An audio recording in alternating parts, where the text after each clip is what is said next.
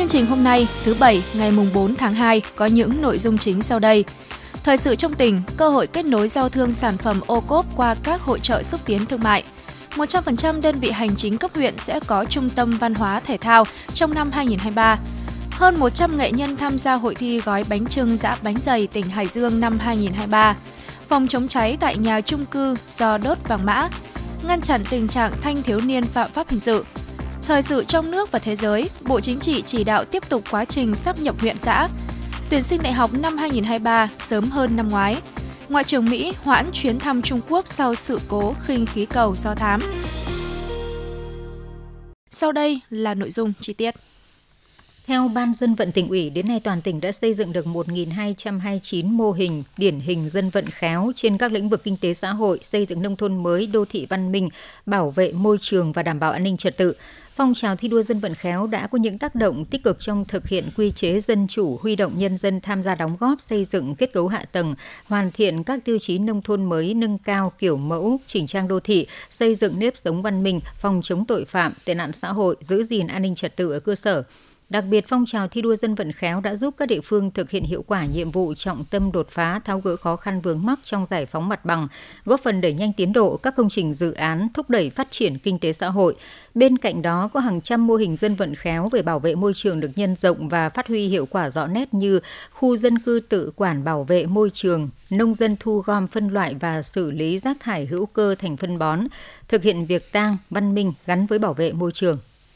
Với 226 sản phẩm ô cốp được Ủy ban nhân dân tỉnh công nhận để nâng cao giá trị và thương hiệu sản phẩm ô cốp trên thị trường, thông qua chính sách hỗ trợ của tỉnh, nhiều sản phẩm ô cốp đã được tham gia xúc tiến thương mại tại các hội trợ và từng bước khẳng định được chất lượng sản phẩm trên thị trường, được người tiêu dùng đón nhận và điều quan trọng hơn, đã kết nối với nhiều đối tác mở rộng thị trường tiêu thụ mới trong nước và tiến tới xuất khẩu. Sản phẩm dươi cái của công ty đặc sản dươi cái Hà Tiến, huyện Tứ Kỳ. Mặc dù là năm đầu tiên được các sản phẩm dươi tham gia trưng bày và giới thiệu tại hội trợ một số tỉnh thành trong nước, nhưng với thế mạnh là đặc sản của địa phương, nhiều nơi không có, kết hợp với bao bì mẫu mã bắt mắt và là sản phẩm sạch, nên đã thu hút được nhiều khách hàng ở các tỉnh thành tham quan thưởng thức sản phẩm và đặt vấn đề hợp tác sản xuất, tiêu thụ. Ông Hà Văn Bảy, giám đốc công ty đặc sản dươi cái Hà Tiến, huyện Tứ Kỳ cho biết. Từ những hội trợ này chúng tôi cũng được rất nhiều những chủ hàng ở các nơi đến đặt hàng mà mua hàng, nói chung là ừ, mình tổ chức càng nhiều hội trợ thì để các chủ thể với các doanh nghiệp giao lưu càng nhiều càng tốt. Thì từ ờ, ừ, các hội trợ thì mới có những thương lái người ta đến tìm hiểu đến cái cái ờ, sản phẩm của mình không chỉ sản phẩm đặc sản rơi cáy, nhiều sản phẩm nông nghiệp tiêu biểu và sản phẩm ô cốp của Hải Dương trưng bày tại các hội trợ đều thu hút được lượng lớn khách đến tham quan mua hàng và thưởng thức sản phẩm. Không chỉ thỏa mãn nhu cầu mua sắm của khách hàng, các hội trợ còn là cơ hội cho các đơn vị doanh nghiệp hợp tác xã mở rộng tổ chức những hoạt động xúc tiến thương mại, quảng bá giới thiệu thương hiệu sản phẩm, nhất là các sản phẩm nông nghiệp, đặc sản vùng tìm kiếm cơ hội, mở rộng thị trường và có thêm cơ hội kết nối hợp tác với các cửa hàng ô cốp ở các tỉnh thành trong cả nước. Ông Lê Tiến Dũng, Phó Giám đốc Công ty Cổ phần Nông nghiệp hữu cơ HD Green cho biết. Định hướng tiếp theo của công ty là sẽ phát triển sang các tỉnh uh, lân cận như Hà Nội, Hải Phòng, Quảng Ninh. Thì uh, cũng qua những cái hội trợ ô cốt như này thì uh, công ty cũng có điều kiện để giới thiệu những cái sản phẩm của mình đến với đông đảo ờ, khách hàng hơn. Và đặc biệt thì hiện tại thì ờ, công ty cũng có 6 cái sản phẩm ô cốp và những cái hội trợ như vậy thì ờ, các cái sản phẩm ô cốp của công ty cũng rất được rất nhiều khách hàng đón nhận và tin dùng. Hiện công tác xúc tiến thương mại đã có những hiệu quả nhất định nhưng vẫn còn không ít khó khăn do nhiều sản phẩm nông nghiệp tốt có giá trị cao, đảm bảo an toàn thực phẩm chưa được các doanh nghiệp phân phối và người tiêu dùng biết đến. Trong khi các hộ sản xuất, hợp tác xã doanh nghiệp còn khó khăn, loay hoay tìm đầu ra cho sản phẩm. Vì vậy, năm 2023, Sở Nông nghiệp và Phát triển Nông thôn sẽ tiếp tục đồng hành, hỗ trợ các chủ thể ô cốp tham gia các hoạt động xúc tiến thương mại để tìm kiếm mở rộng thị trường tiêu thụ sản phẩm.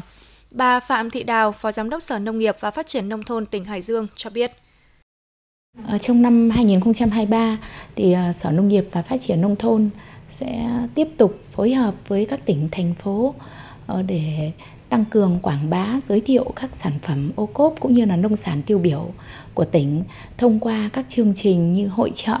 triển lãm hội trợ hoặc là à, các diễn đàn để kết nối giao thương và tiêu thụ sản phẩm ô cốp trên địa bàn tỉnh. Có thể nói để sản phẩm nông sản đặc biệt là sản phẩm ô cốp của tỉnh ngày càng vươn xa hơn trên thị trường, nhất là thị trường ngoài nước thì việc đẩy mạnh và nâng cao hiệu quả của công tác xúc tiến thương mại có vai trò vô cùng quan trọng. Qua đó tạo động lực khích lệ các hợp tác xã doanh nghiệp từng bước đổi mới tư duy, đầu tư sản xuất kinh doanh, không ngừng nâng cao chất lượng, giá trị sản phẩm phục vụ thị trường.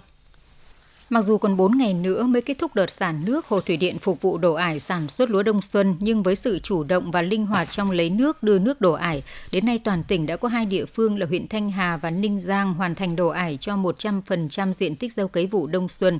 Việc hoàn thành đổ ải sớm đã tạo điều kiện cho nông dân trên địa bàn huyện Thanh Hà và Ninh Giang huy động được tối đa máy cày trên địa bàn xuống đồng làm đất và thực hiện gieo cấy theo đúng khung lịch thời vụ. Hoàn thành đổ ải sớm trong điều kiện các hồ thủy điện trên thượng nguồn vẫn còn xả nước 4 ngày nữa đã giúp xí nghiệp khai thác công trình thủy lợi huyện Thanh Hà và Ninh Giang cũng như các hợp tác xã dịch vụ nông nghiệp có thời gian tranh thủ tích nước vào hệ thống kênh trục và các ao hồ để sẵn sàng cung cấp nước tưới dưỡng cho lúa đông xuân sau khi gieo cấy xong.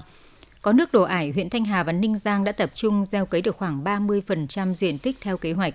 Theo dự báo của Trung tâm Dự báo Khí tượng Thủy văn Quốc gia trong những ngày tới, thời tiết tiếp tục có rét, có thể xảy ra rét đậm gây ảnh hưởng đến sản xuất. Vì vậy, những ngày thời tiết ấm, các địa phương cần tập trung chỉ đạo nông dân khẩn trương gieo hết diện tích theo kế hoạch, đồng thời chủ động nguồn mạ và giống dự phòng để khắc phục khi xảy ra rét đậm rét hại. Đối với các diện tích đã cấy cần cung cấp đủ nước để lúa sinh trưởng phát triển thuận lợi.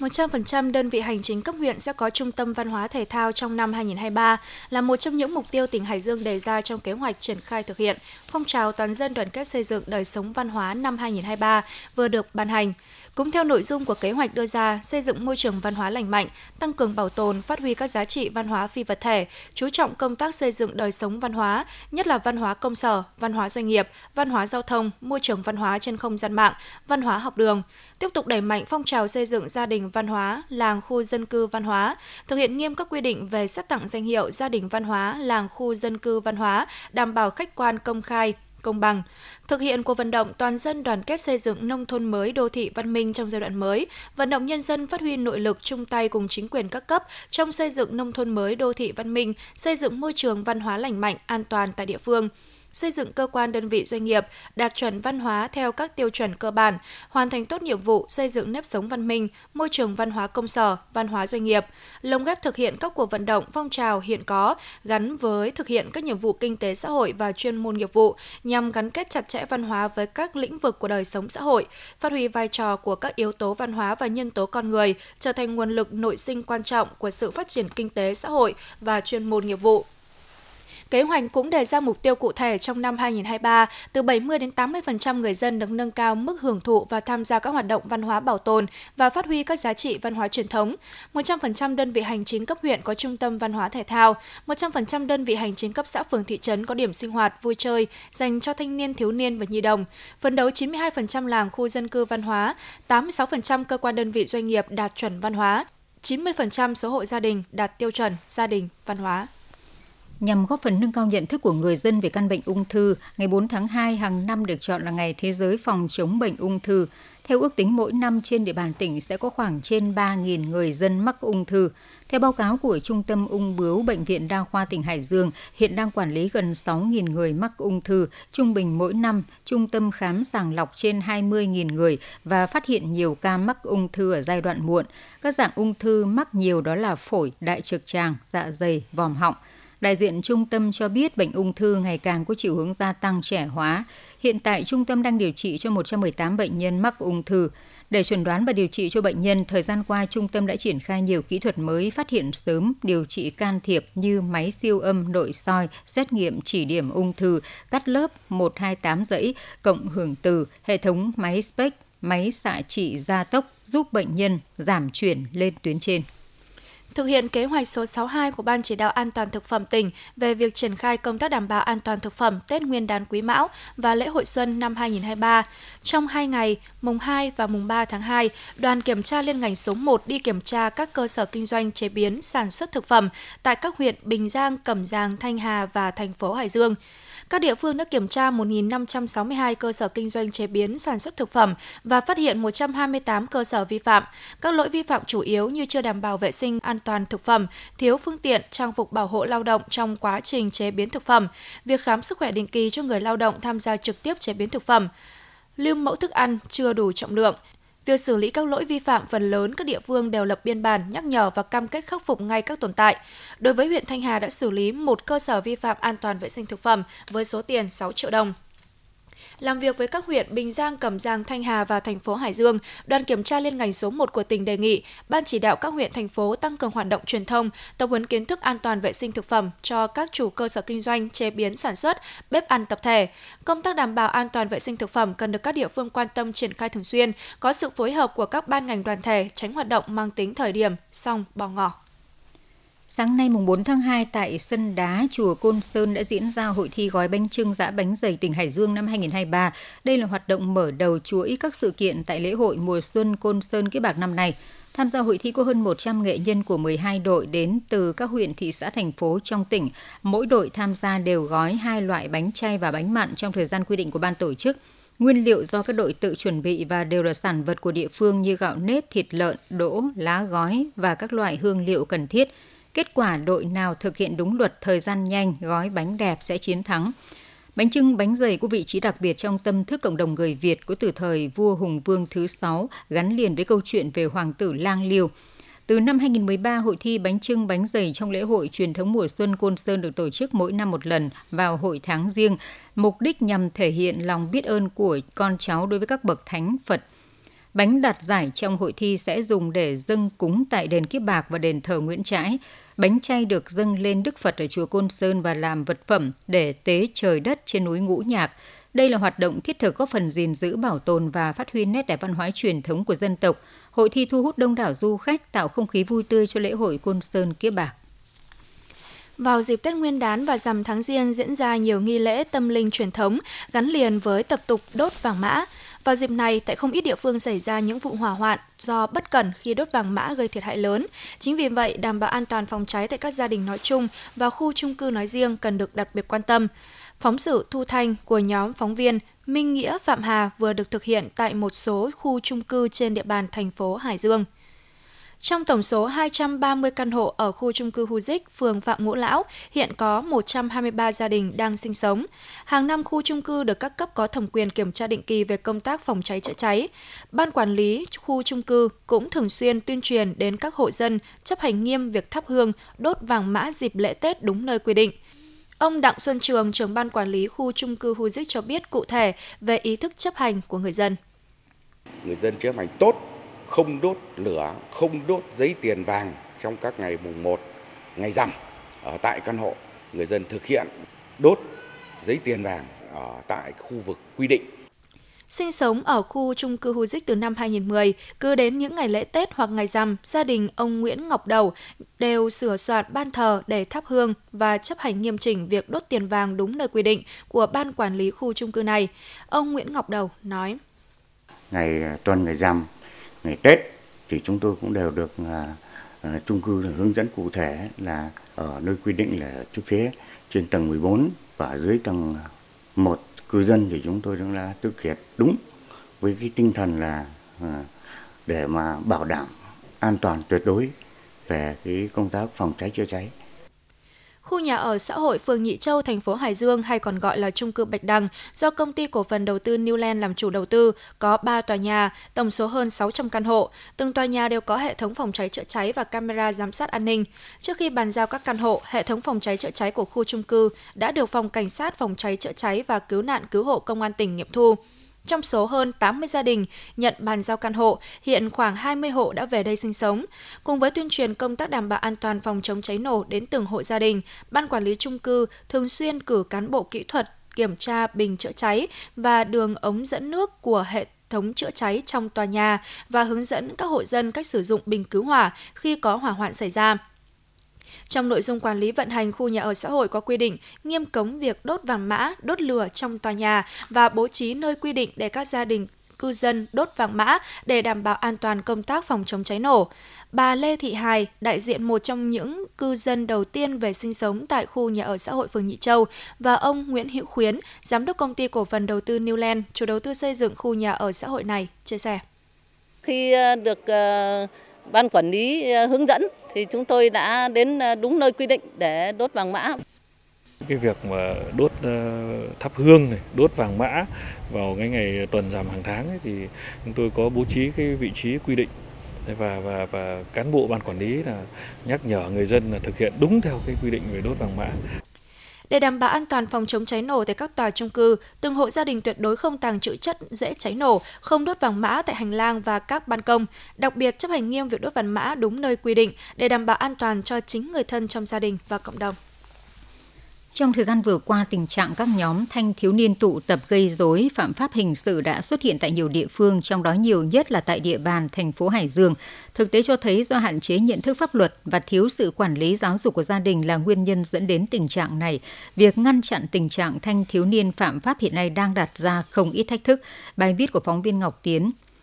ngay trong những ngày đầu năm 2023, một nhóm gồm 11 thanh thiếu niên ở nhiều địa phương khác nhau đã về tụ tập ở thành phố Hải Dương đi xe máy lạng lách đánh võng, gây mất trật tự công cộng, cố ý gây thương tích, thậm chí thực hiện hành vi cướp tài sản của người đi đường.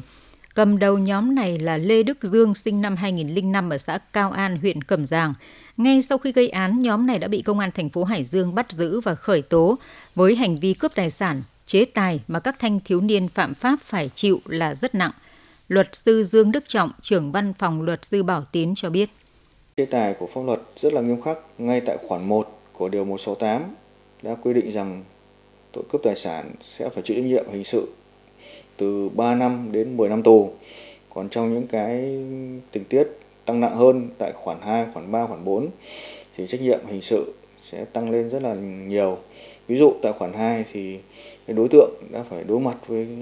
án tù đến 15 năm và tại cái khoản 3, khoản 4 thì mức án tù cao nhất là trung thân. Mặc dù trong thời gian vừa qua, các cơ quan chức năng đã điều tra, truy tố và xét xử nhiều vụ thanh thiếu niên phạm pháp hình sự với hàng chục bị cáo, tuy nhiên công tác tuyên truyền về các vụ án, vụ việc nhằm giáo dục và gian đe vẫn chưa thường xuyên liên tục. Nhiều gia đình vẫn phó mặc việc giáo dục con em cho nhà trường, đoàn thể và xã hội dẫn đến các vụ phạm pháp hình sự ở lứa tuổi thanh thiếu niên vẫn tiếp diễn. Qua thực tế, các vụ việc cho thấy nhận thức về pháp luật, đặc biệt là luật hình sự ở nhóm tuổi này rất hạn chế, không lường hết những hậu quả và chế tài của pháp luật khi thực hiện hành vi phạm pháp. Thượng tá Nguyễn Đức Dũng, Phó trưởng Công an thành phố Hải Dương nói. Công an thành phố Hải Dương mong muốn các cấp ủy chính quyền địa phương thường xuyên quan tâm chỉ đạo các phòng ban nghiệp vụ, ủy ban dân các phường xã trên địa bàn eh, làm tốt công tác tuyên truyền, chủ động nắm bắt các eh, nhóm thanh thiếu niên có biểu hiện tụ tập nặng lách đánh võng trên địa bàn để có biện pháp giải pháp lực lượng công an các cấp cần chủ động làm tốt công tác tham mưu và nắm chắc tình hình ngay tại từ cơ sở để có biện pháp đấu tranh cũng như làm tốt công tác phòng ngừa. Luật sư Dương Đức Trọng, trưởng văn phòng luật sư Bảo Tín cho biết. Ờ, tôi cho rằng thì cái việc ờ, tuyên truyền nâng cao cái nhận thức cho cái bộ phận thanh thiếu niên ờ, đang có những cái xu hướng là trôi bời thái quá như thế này thì là vô cùng cần thiết. Cái ờ, trách nhiệm cũng như là cái nghĩa vụ thuộc về trước hết là các trường học các nhà trường và sau đó là đến các gia đình của những cái cháu này cũng cần phải vào cuộc. Và ngoài ra thì những cái tổ chức như đoàn thanh niên hoặc là những cái tổ chức uh, có cái chức năng nhiệm vụ liên quan đến việc tuyên truyền phổ biến giáo dục cũng nên quan tâm đến cái đối tượng vị thành niên để có những cái sự tuyên truyền phổ biến để nâng cao được cái nhận thức pháp luật cho các cháu. Trong thời gian qua, tình trạng phạm pháp ở nhóm tuổi thanh thiếu niên có những dấu hiệu phức tạp. Tuy nhiên, tại các địa phương vẫn chưa có giải pháp quyết liệt nhằm ngăn chặn phòng ngừa từ sớm từ xa. Việc ngăn chặn tình trạng phạm pháp liên quan đến các nhóm thanh thiếu niên cần sự vào cuộc của cấp ủy và chính quyền mỗi địa phương cũng như các đoàn thể và từng gia đình. Trong đó, công tác giáo dục nâng cao nhận thức pháp luật cho thanh thiếu niên cần được xem xét là giải pháp hữu hiệu và thực hiện thường xuyên liên tục.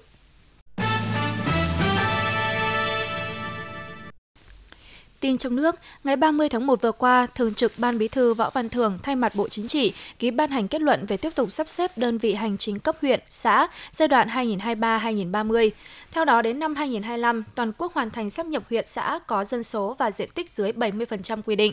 huyện diện tích dưới 20%, dân số dưới 200% quy định, xã diện tích dưới 20% và dân số dưới 300% quy định. Năm 2030, toàn quốc hoàn thành sắp nhập huyện xã, còn lại có diện tích và dân số dưới chuẩn. Huyện diện tích dưới 30% và dân số dưới 200% quy định, xã diện tích dưới 30% và dân số dưới 300% quy định. Tiêu chuẩn của huyện miền núi vùng cao là có 80.000 người và diện tích 850 km trở lên huyện Đồng Bằng từ 450 km, quận từ 35 km với dân số ít nhất 150.000, quy mô dân số của xã từ 5.000 đến 8.000 người trở lên, diện tích từ 30 km vuông. Việc sắp xếp huyện, xã thời gian tới phải phù hợp với quy hoạch tỉnh, nông thôn đô thị, xác định rõ độ trình, đảm bảo đồng thuận của nhân dân. Các địa phương được khuyến khích chủ động đề xuất sắp xếp đơn vị hành chính tinh gọn phù hợp thực tiễn, kể cả những nơi đã đảm bảo tiêu chuẩn. Các đơn vị hành chính đã sắp xếp các giai đoạn trước, ổn định từ lâu, có vị trí biệt lập, yếu tố đặc thù. Đơn vị hành chính nông thôn đã được quy hoạch thành đô thị không bắt buộc sắp nhập, trừ khi địa phương có nhu cầu. Cùng với việc tiếp tục sắp nhập huyện xã, Bộ Chính trị yêu cầu cấp ủy Đảng, chính quyền tổng kết các vấn đề đã rõ, đường thực tiễn chứng minh là đúng để hoàn thiện văn bản quy phạm pháp luật, tổ chức thực hiện hiệu quả trong giai đoạn tới. Bộ Chính trị yêu cầu quy định rõ việc sử dụng và lộ trình sắp xếp cán bộ công chức, số cấp phó dôi dư sau sắp nhập, định mức phân bổ ngân sách cho huyện xã sau sắp nhập, thời gian hưởng chế độ, chính sách hỗ trợ đặc thù, hỗ trợ đầu tư xây dựng cơ bản, Đảng đoàn Quốc hội được giao chỉ đạo sửa đổi, bổ sung các văn bản để triển khai chủ trương này. Ban cán sự Đảng, Chính phủ cần nghiên cứu chính sách phù hợp tạo thuận lợi để địa phương sắp xếp huyện xã. Giai đoạn 2019-2021, Toàn quốc đã sắp xếp 21 đơn vị hành chính cấp huyện và 1.056 đơn vị cấp xã, qua đó giảm được 8 huyện và 561 xã. Việc sắp xếp đơn vị hành chính đã giảm 3.437 cơ quan ở cấp xã và 429 cơ quan cấp huyện, tinh giản 3.595 biên chế cấp xã và 141 biên chế cấp huyện, giảm chi ngân sách giai đoạn 2019-2021 hơn 2.000 tỷ đồng. Bộ Tài chính đang lấy ý kiến dự thảo nghị định gia hạn thời hạn nộp thuế giá trị gia tăng, thuế thu nhập doanh nghiệp, thuế thu nhập cá nhân trong năm 2023. Theo dự thảo nghị định, với thuế giá trị gia tăng, Bộ Tài chính đề xuất gia hạn 6 tháng đối với số thuế giá trị gia tăng từ tháng 1 đến tháng 5 năm 2023 và quý 1 năm 2023, gia hạn 5 tháng đối với số thuế giá trị gia tăng của tháng 6 năm 2023 và quý 2 năm 2023 Thời gian gia hạn tại điểm này được tính từ ngày kết thúc thời hạn nộp thuế giá trị gia tăng theo quy định của pháp luật về quản lý thuế. Tổng số thuế giá trị gia tăng gia hạn từ tháng 1 đến tháng 6 năm 2023 và quý 1 quý 2 năm 2023 là khoảng 64.000 đến 65.000 tỷ đồng. Tuy nhiên, số thu ngân sách nhà nước của năm 2023 không giảm do doanh nghiệp phải thực hiện nộp vào ngân sách nhà nước trước ngày 31 tháng 12 năm 2023. Đối với thuế thu nhập doanh nghiệp, Bộ Tài chính đề xuất gia hạn thời hạn nộp thuế đối với số thuế thu nhập doanh nghiệp tạm nộp của quý 1, quý 2 kỳ tính thuế thu nhập doanh nghiệp năm 2023.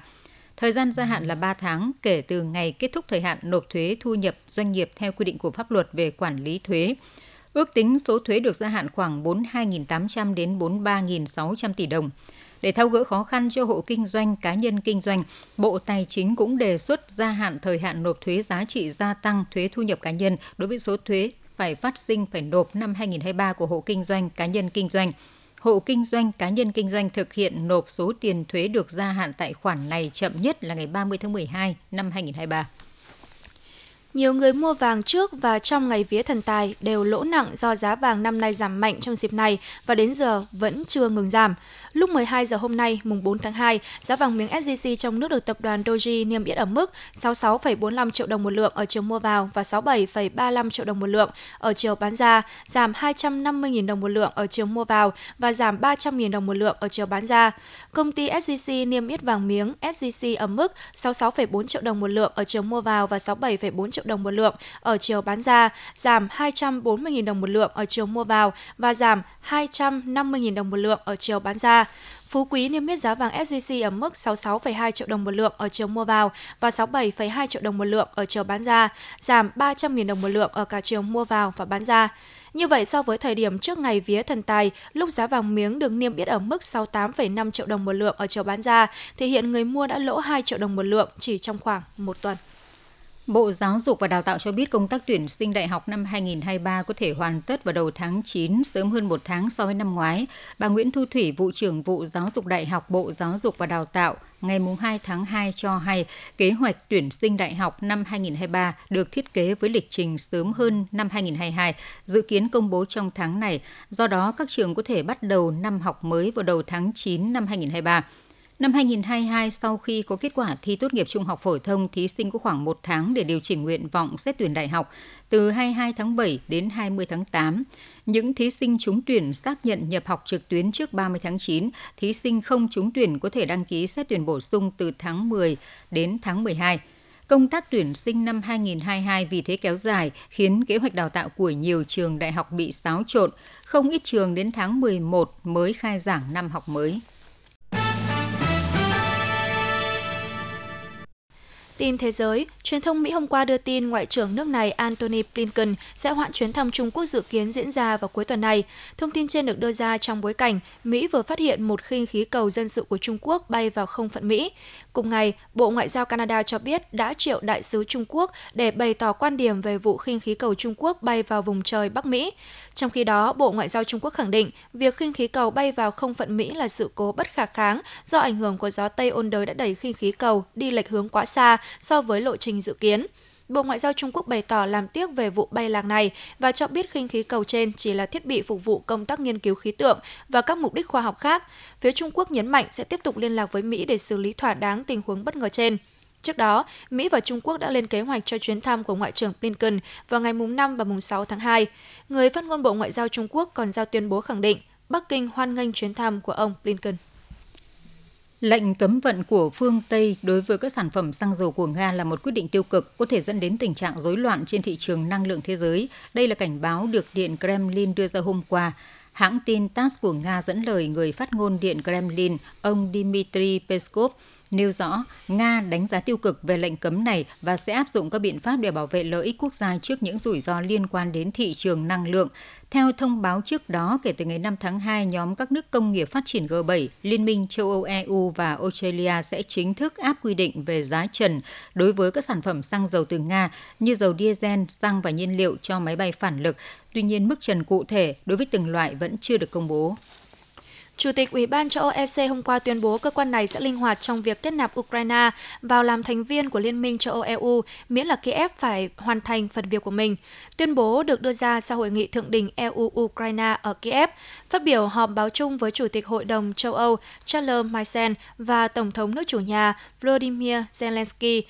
Chủ tịch EC Ursula von der Leyen nói sẽ không có khung thời gian cứng nhắc cho việc kết nạp Ukraine, ngoại trừ những mục tiêu mà Kiev phải đạt được. Ngoài ra, bà von der Leyen cũng cho biết gói biện pháp trừng phạt thứ 9 của EU nhằm vào Nga sẽ tập trung vào những linh kiện sử dụng cho máy bay không người lái của Nga hoạt động trên chiến trường Ukraine. Chủ tịch Hội đồng châu Âu Charles Michel cũng cho biết EU đang nỗ lực để đưa Ukraine vào EU càng sớm càng tốt và xây dựng lại một Ukraine hiện đại thịnh vượng trên con đường chung với châu Âu. Về phần mình, Tổng thống Zelensky cam kết Kiev sẽ không lãng phí dù chỉ một ngày để đạt được tư cách thành viên EU. Quý vị và các bạn vừa nghe chương trình thời sự 17 giờ của Đài Phát thanh Truyền hình Hải Dương. Những người thực hiện chương trình Lưu Hưng, Thanh Vân, Trà Giang, Thu Hà, Lê Tiến, chịu trách nhiệm nội dung Phó Giám đốc Đặng Đình Long. Cảm ơn quý vị và các bạn đã quan tâm theo dõi.